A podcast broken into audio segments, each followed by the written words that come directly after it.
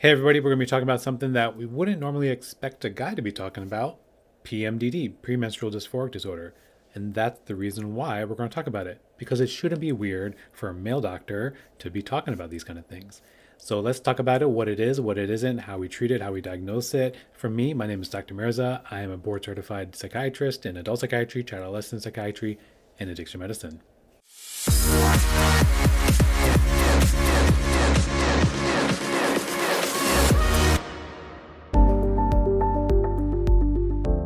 Talking about PMDD, premenstrual dysphoric disorder, we have to understand that it's something that was changed. It came about in 2013 with DSM 5.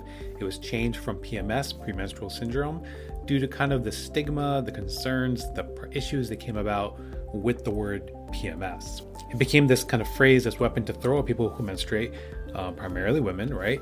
And it's something that has kind of carried over. And then there was a lot of this aspect of like, let's change the narrative, let's talk about, make it different, and reclassify it. PMDD is something that's been a special interest to me for a while because it's something, as I've done more intakes, and again, especially working with a lot of people who menstruate, a lot of women, is that it's something that's shown up more and more and then there's a lot of problems and issues that have come from people not recognizing it. PMDD is something that is severe, it's debilitating. It can lead to people having very severe mood symptoms, to have people having suicide attempts as well. And it can occur with anyone who menstruates. So from any age, where we're talking about early adolescence to up until like menopause essentially. It's been reported that it can occur in up to 30% of those who menstruate Usually, we see the peak onset of it between ages 25 and 35, but again, a lot of my work is with children and adolescents, and I see it a lot of times in adolescent. One of the reasons I have such an interest in it is because of stigma as a whole, and especially the stigma against women in mental health. There's been a lot of times where there are misdiagnoses of this. This is something that's not recognized.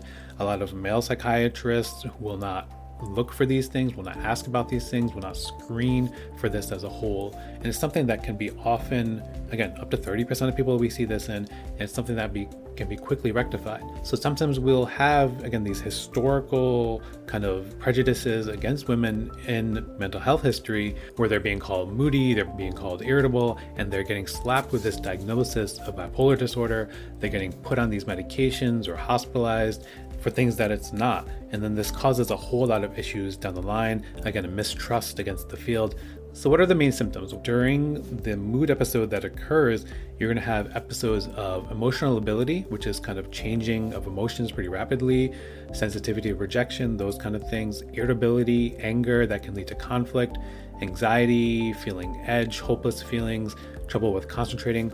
A lot of them, essentially, the things that we see with depression can occur. There's also the physical aspect of things that can occur during PMDD. So we see things like breast tenderness, swelling, joint pains at times, muscle pain, sometimes gaining weight, feeling bloated. The main thing that differentiates PMDD versus depression per se, because we have a lot of that overlap, is the timing. The timing of the symptoms occur during the luteal phase, which occurs during ovulation and menstruation. And the other thing is that these symptoms will then often resolve on menses or shortly thereafter. The key to diagnosis, then, to differentiate it versus depression, is that we have to track. So if we see this cycle repeating more often than not, hey, the week before my period, I'm really irritated, I'm having these physical symptoms as well, then it gets better, rest of the month I'm doing fine. This is a key to understand that, hey, this is probably PMDD versus depression. The exact reason that people have PMDD is really unknown, just like a lot of things in psychiatry and mental health. The idea is that it's due to increased sensitivity to the sex steroids, estrogen, progesterone that are there during our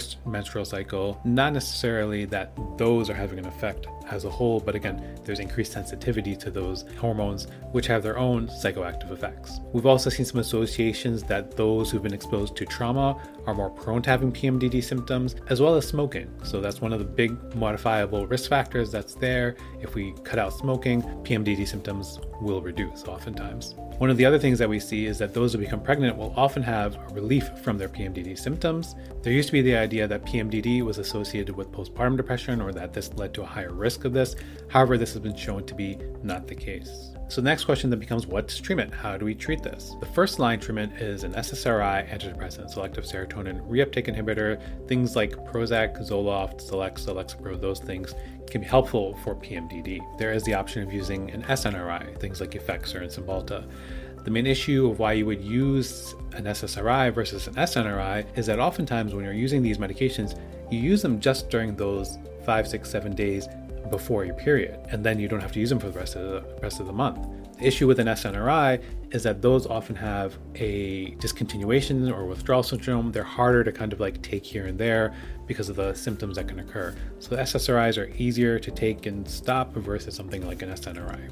CBT, cognitive behavioral therapy, can be effective as well. So that's been shown to be effective with combination of medication or people who don't necessarily respond to medication. The therapy itself can be helpful. For those who don't respond well to psychiatric medications, there is the option of using birth control as well. So, and this is oftentimes for people who have an irregular period where you're not able to kind of predict, track your periods. We refer or we ask people to get involved through their gynecologist, and then they'll take care of it and they may do a birth control for a period of time to help either regulate the period or to help with the mood symptoms that can occur. The last resort for people who are struggling with PMDD who are not getting relief from either of these is to sometimes do surgical menopause. And again, this is going to be something that's reserved for people who are having more severe symptoms, having really bad kind of reactions, suicidal attempts, not able to tolerate the medications, no desire to have children in the future. Those people would be a better candidate for that.